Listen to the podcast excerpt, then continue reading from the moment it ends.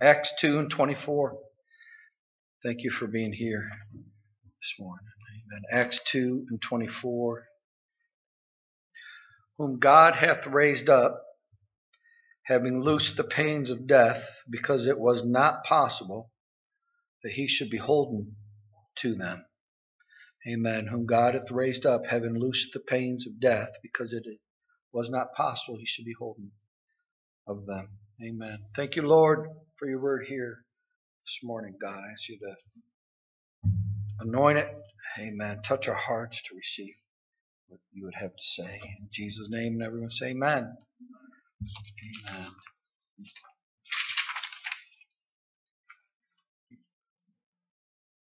I want to talk about the law of entropy.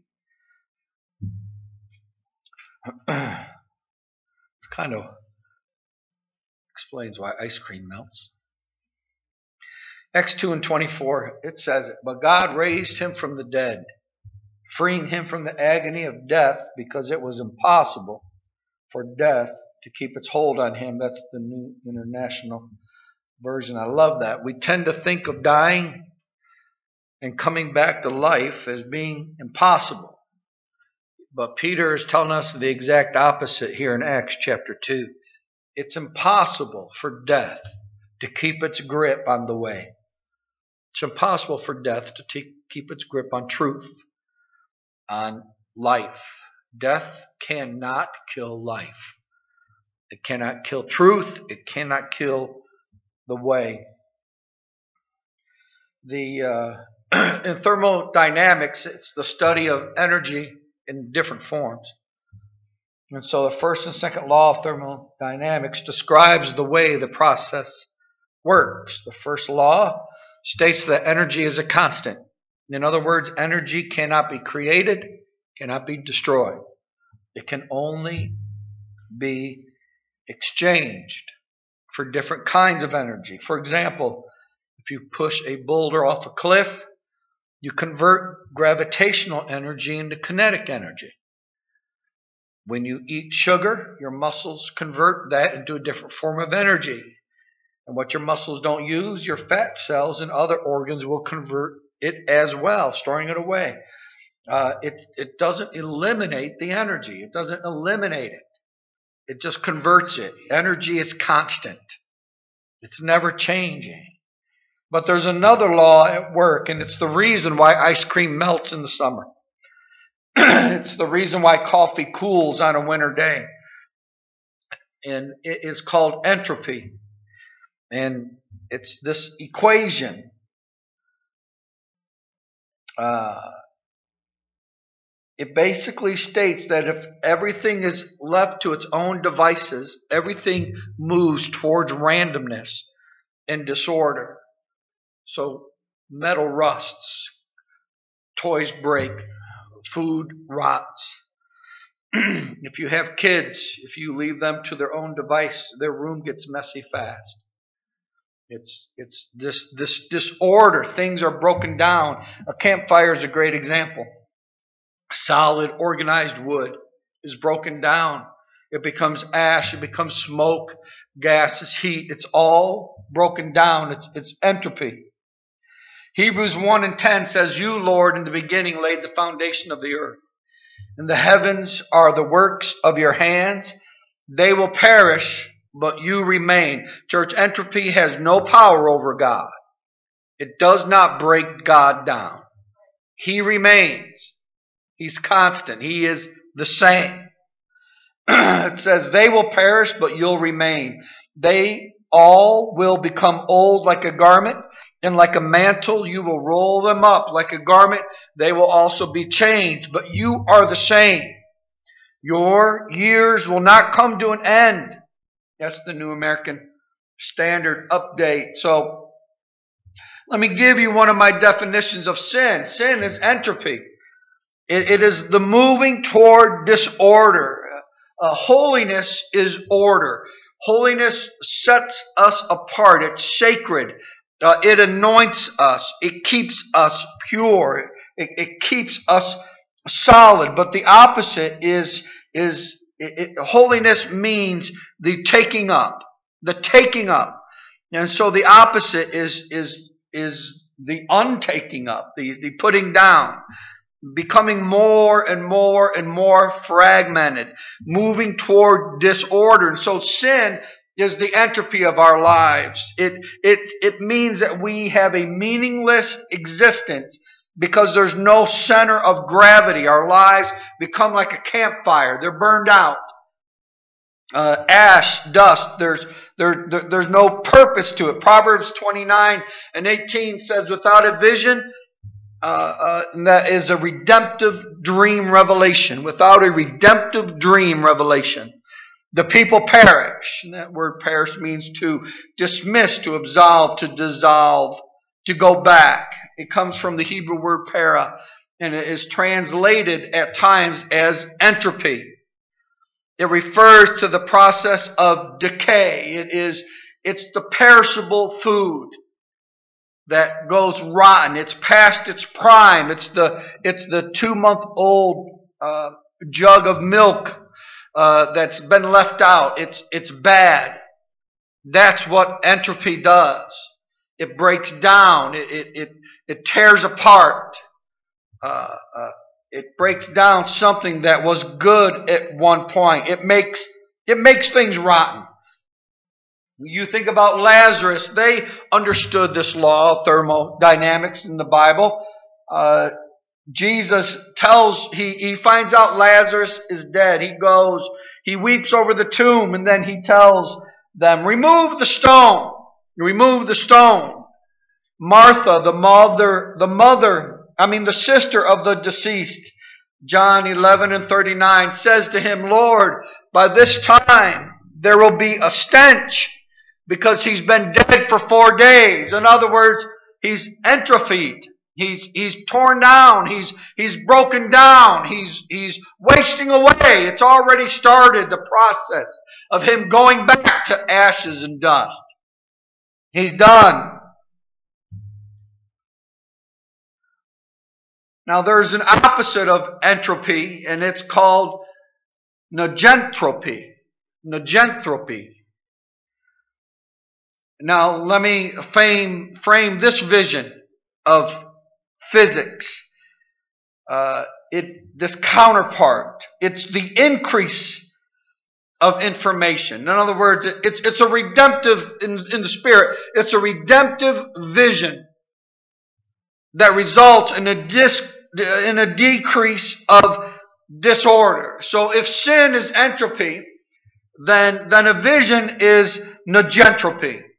If we can just get a vision of God in our lives, if we can get a vision of His purpose, if we can get a vision of His will, those things that are breaking down in our lives will cease to break down. God will renew, God will restore, God will make things new. But the only way to prevent entropy from happening is to introduce an outside energy source that counteracts it. A perfect example is a refrigerator or a freezer. You plug in a refrigerator or a freezer into an electrical outlet and that energy goes through that outlet and it works its whatever it does for a refrigerator to work and that cold air keeps the food from rotting and that cold air keeps the ice cream from melting. But the moment you disconnect the refrigerator from the power source, the food goes bad and the ice cream melts. There has to be an outside energy source or entropy will take over again. Church, if Jesus hadn't raised Lazarus from the dead, he would have stunk. His body would have decomposed. It would have broken down. It would have turned to ash and dust. Lazarus needed an outside energy source. And, and that is what happens to us when we disconnect ourselves from God. Entropy happens, a spiritual entropy. We begin to break down. We begin to break down spiritually. We begin to break down in our prayer and in our praise and our holiness and in our living for God because we are no longer connected to the source. We are, we are a vine that was grafted in, but we've ungrafted ourselves. So what we've got to do is we've got to find a way to reverse the curse. Reverse the curse. Now if we put on a wide angle lens, we will see that if we will go back to the Garden of Eden to the very beginning, Genesis 2 and 16 says, And God commanded the man, You are free to eat of any food, I mean of any tree of the garden, but you must not eat of the tree of the knowledge of good and evil. For if you eat of it, you'll certainly die. This is the first time death is introduced into the Bible. You will die. It comes from the Hebrew word muth, M U W T H, and it means to die prematurely. So here's the deal God intended for Adam and Eve to live forever. But sin was introduced into the process. And so decay was introduced, entropy. They began to break down. And so there became a universal disintegration. Genesis 3 and 17. Then to Adam he said, Because you have listened to the voice of your wife, and have eaten from the tree about which I commanded you, saying, You shall not eat from it. Cursed is the ground because of you. And toil you will eat from it all the days of your life, both thorns and thistles it shall grow for you, and you shall eat the plants of the field. By the sweat of your brow shall you eat bread till you return to the ground because from it you were taken, you for you are dust, and the dust you shall return. So sin introduces entropy. It introduces the process of decay. It introduces the process of breaking down, the process of disorder, the process of disharmony. Not only physically, but spiritually. When we are entropied from God, we spiritually begin to break down. Romans 8 and 21 says we are in bondage to decay. In other words, entropy is inescapable, but Jesus said, I have come to set the captives free. So although we may be captivated by entropy, Jesus can set us free. Think about redemption and sanctification and justification and glorification as the reversing of the curse. Jesus has reversed the curse. I've said it before. The book of Revelation really is going back to the book of Genesis, reversing the curses that took place in the book of Genesis. Right to the very end, the tree of life is reintroduced and the healing of the nations takes place. Entropy stopped because Jesus has shown up on the scene. Remember, Jesus gave us his mission, John 10 and 10. Now, the thief comes to steal and to kill and to destroy, to kill, steal, and destroy. In church, he's simply talking about the enemy, the enemy of our soul, that old ancient serpent, and he's still trying to do it today. If he can steal your joy, if he can steal your peace, if he can steal your love for one another, if he can steal your love for God, if he can steal your worship, if he can steal your praise, church, he's going to do it because those things, when they're absent from your life, cause us to spiritually break down. They cause us to spiritually disconnect ourselves from God. In church, it is the goal of the enemy to get us to stop worshiping God, to get us to stop praising God, to get us to be entropied, electrified, or whatever the word is. I'm telling you, church, we need to stop allowing Him introducing this into our lives. Jesus said, I have come that you may have life and that you may have life more abundantly. That's negentropy. That is God reversing the curse. That is God saying, no more. Hallelujah. You're going to have life. I believe he does it physically. In Luke chapter 7, verse 11, we find Jesus coming to the city called Nain, N-A-I-N. And his disciples, they were going along with him accompanied by a large crowd. Now as he approached the gate of the city, a dead man was being carried out. The only son of his mother, and she was a widow, and a sizable crowd from the city was with her. And when the Lord saw her, he felt compassion for her and said to her, Do not weep. And he came and touched the coffin, and the bearers came to a halt. And he said, Young man, I say to you, arise. And the dead man sat up and began to speak, and Jesus gave him back to his mother. He stopped a funeral in its tracks. And here is a young man, an open casket. They're not supposed to touch the body because it's unclean, but Jesus does. He touches the coffin. The bearers stop, and he says, Young man, arise. I'm telling you, church, he can stop physical entropy in our lives. When we're sick, we can go to God. When we're hurting, we can go to Jesus Christ.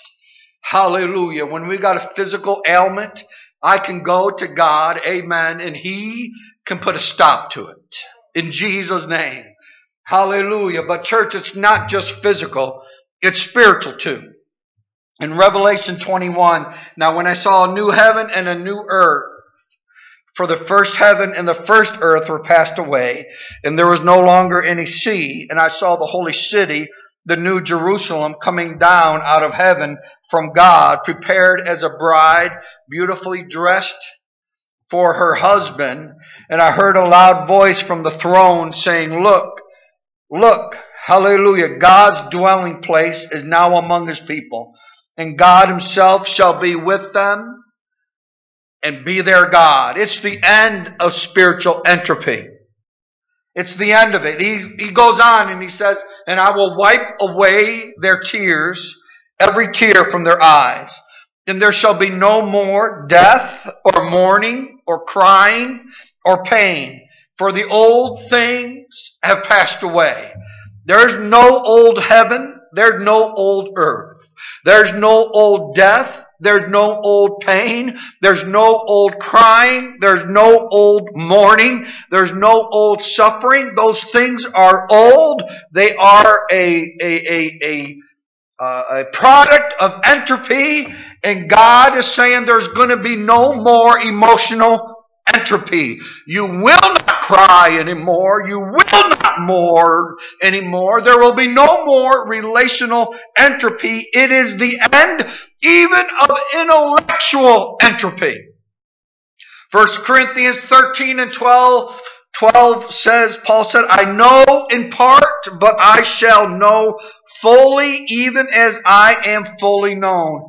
It is the end.